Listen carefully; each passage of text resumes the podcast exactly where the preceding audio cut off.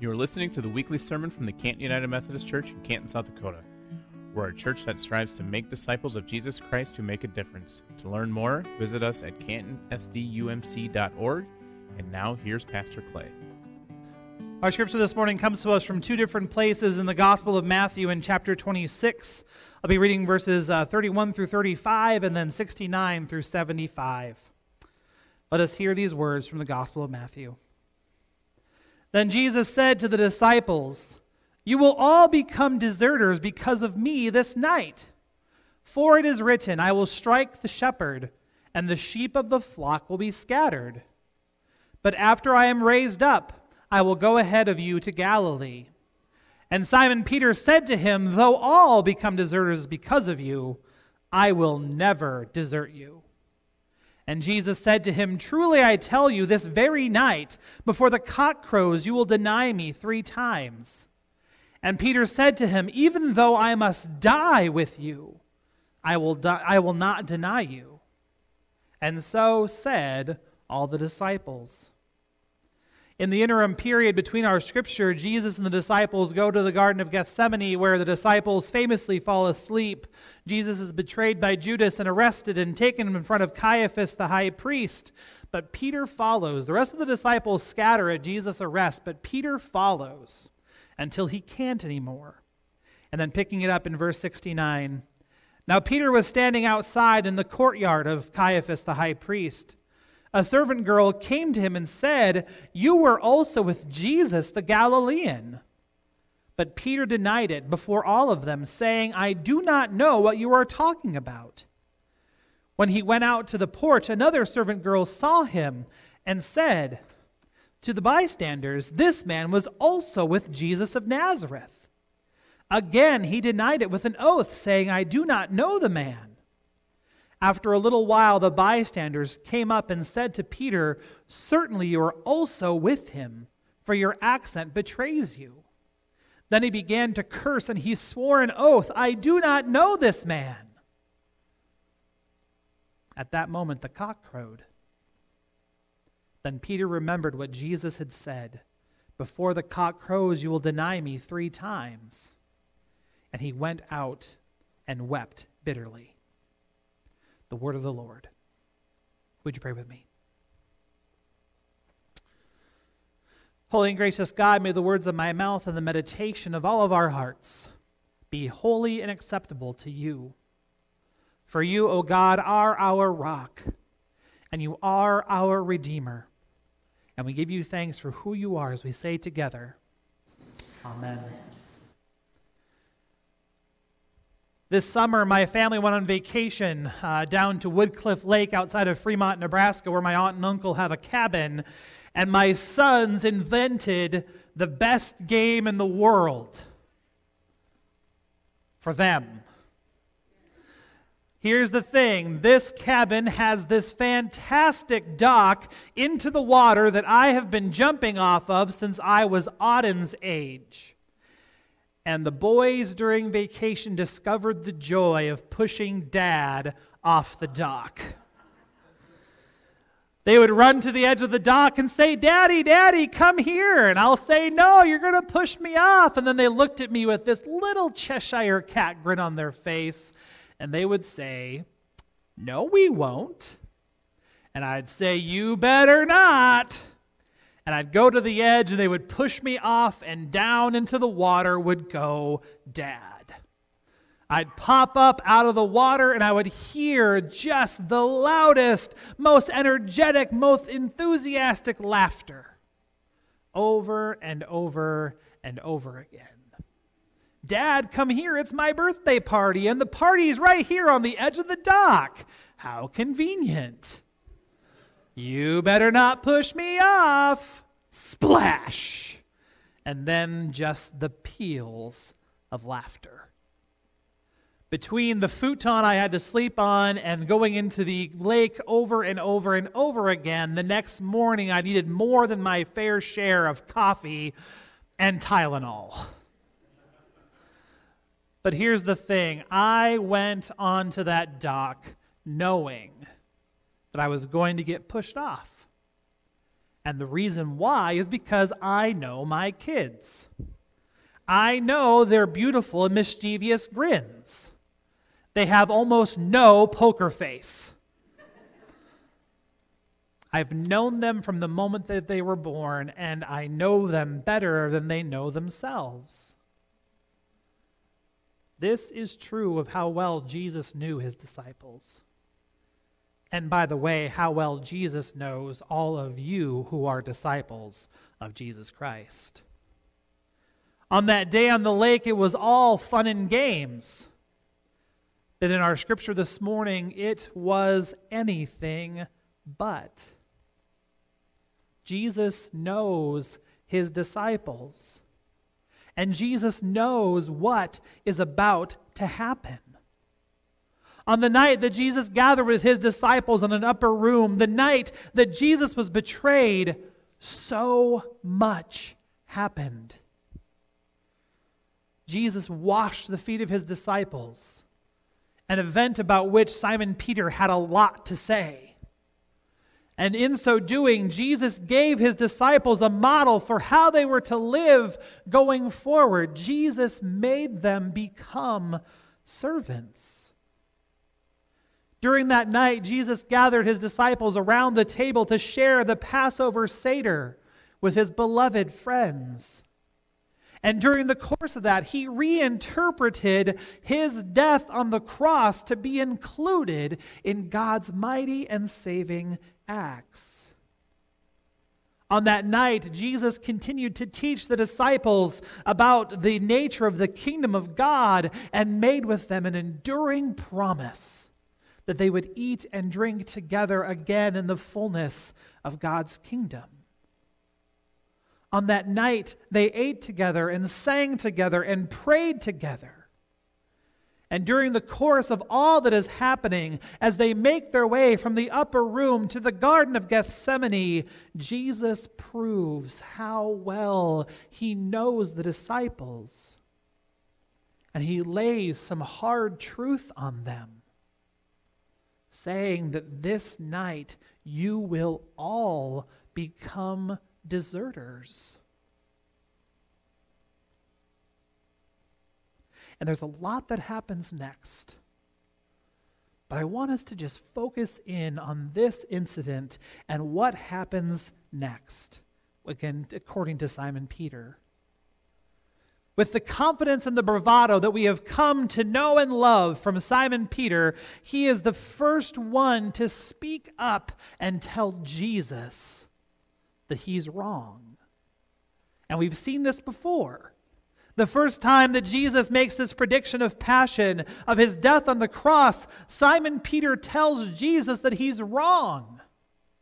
And here on this night, when Jesus has laid more hard truth on the disciples, Simon Peter is just as convinced that Jesus is wrong again. Surely he, Surely Simon Peter, surely the rock upon whom the church will be built, will not desert Jesus, the Messiah, the Son of God. And so Simon Peter says, even though the rest of these punks are going to desert you, I won't. I'm with you. And Jesus proves one more time how well he knows uh, Simon Peter and says that you're going to deny me three times before this night is over.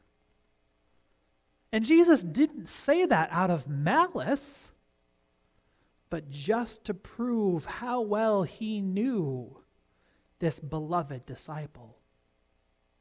And Simon Peter doesn't take this well, and Simon Peter doubles down and says, Even if I have to die with you, I will not desert you. I believe that Simon Peter believed by that when he said it. I believe that Simon Peter spoke truth, even if he wasn't, you know, going to be proven right.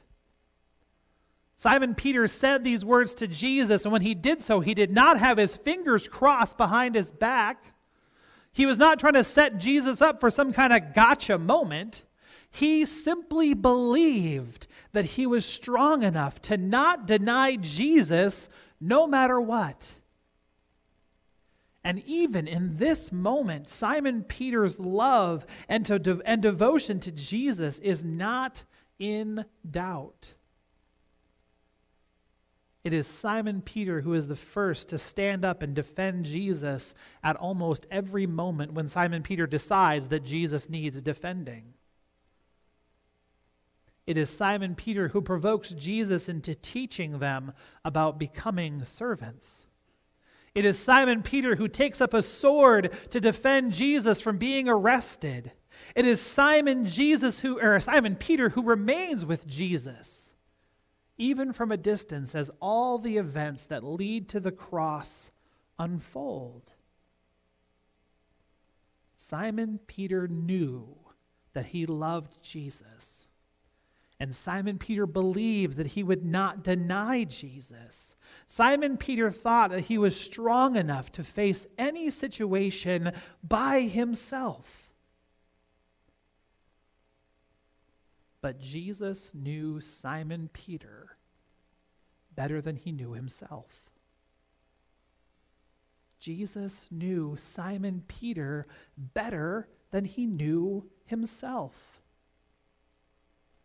After Jesus is taken away from the court of Caiaphas, the high priest, Simon Peter has nowhere else that he can go to follow Jesus. And then in that moment, the questions start to come. Three different times, in three different ways, Simon Peter is accused of knowing and following Jesus. And three different times, in three different ways, Simon Peter has one answer I do not know that man.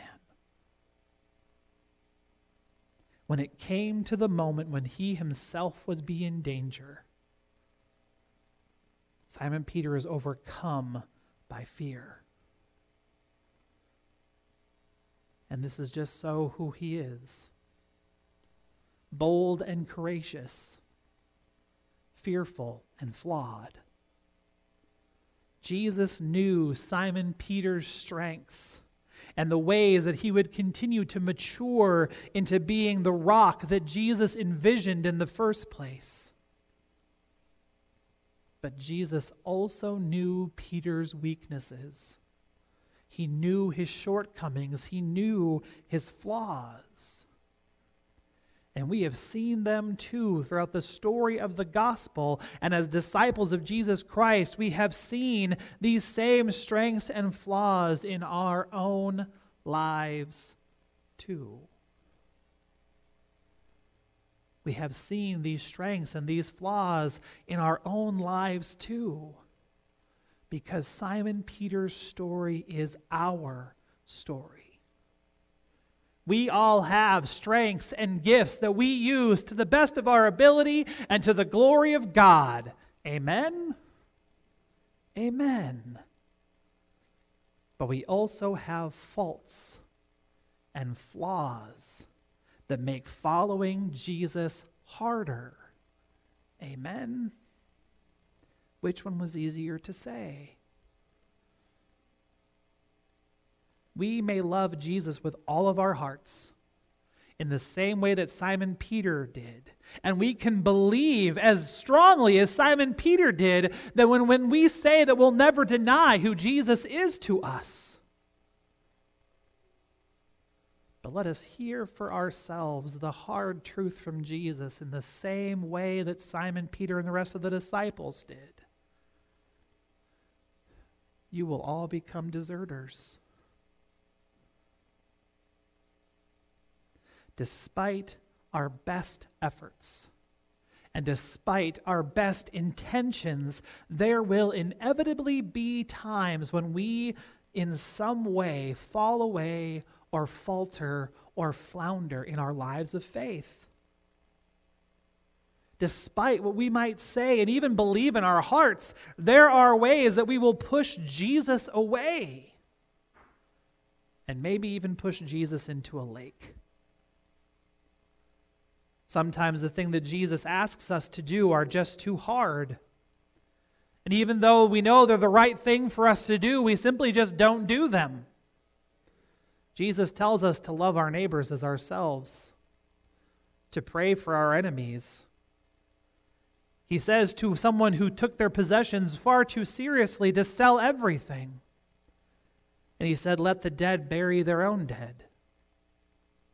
Jesus said some hard things that's just easier for us to begin to believe that Jesus didn't say. Sometimes we push Jesus away out of fear. We fear what people will think of us if we have this commitment to Jesus.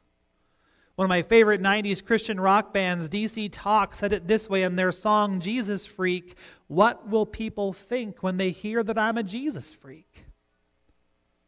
People might call us Bible thumpers, or holier than thou, or they might even call us Methodists, which, by the way, used to be a pejorative term. And sometimes we just think that we're strong enough to handle situations by ourselves rather than praying and asking for guidance from a Savior who knows us better than we know ourselves. Yes, friends in Christ, Simon Peter's story is our story. Simon Peter showed us that denying Jesus is going to be a part of our all too, all too human experience as disciples. And Simon Peter also shows us that no matter if we do deny Jesus, we are not defined by our failures.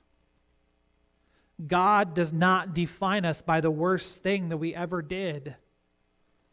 In fact, Jesus makes amazing use of faithful and flawed disciples. Jesus continually invites the disciples and devi- invites us back. Jesus continually forgives us. Jesus continually restores us. Jesus uses us even more profoundly, not merely in spite of our failings, but because of them. Jesus is the Lord of the second chance and the third and the fourth and the fifth and so on. If a disciple whom Jesus called the rock is the same disciple who denied Jesus, imagine what Jesus can do with you. Would you pray with me? Jesus, we acknowledge our failings and our falterings. We acknowledge the way that we say one thing and do another, and that comes in our lives of faith too. But we look at the way that you move and work in the lives of those around us the way that you redeem things in almost this one on one, kind of almost spooky way. You give us a second chance to make things right more often than not. And you continually invite us to follow you. Give us the courage to try again. Give us the wisdom to learn. And give us the grace to continually know that you are with us in all things. In name we pray. Amen. Thanks for listening to this week's sermon from the Canton United Methodist Church. Join us in person or online at 10 o'clock every Sunday morning for worship. And now go in peace and serve the Lord. I want to encourage you after the message to head over to our YouTube channel and click the subscribe button. Over on YouTube, you will find videos of our entire worship service, a video cast of our weekly Cut for Time conversation with Pastor Clay and Eric, songs from our praise band One Way Up, and a bunch of other great things as well. Just search for Canton United Methodist Church. It would mean a lot to have you subscribe.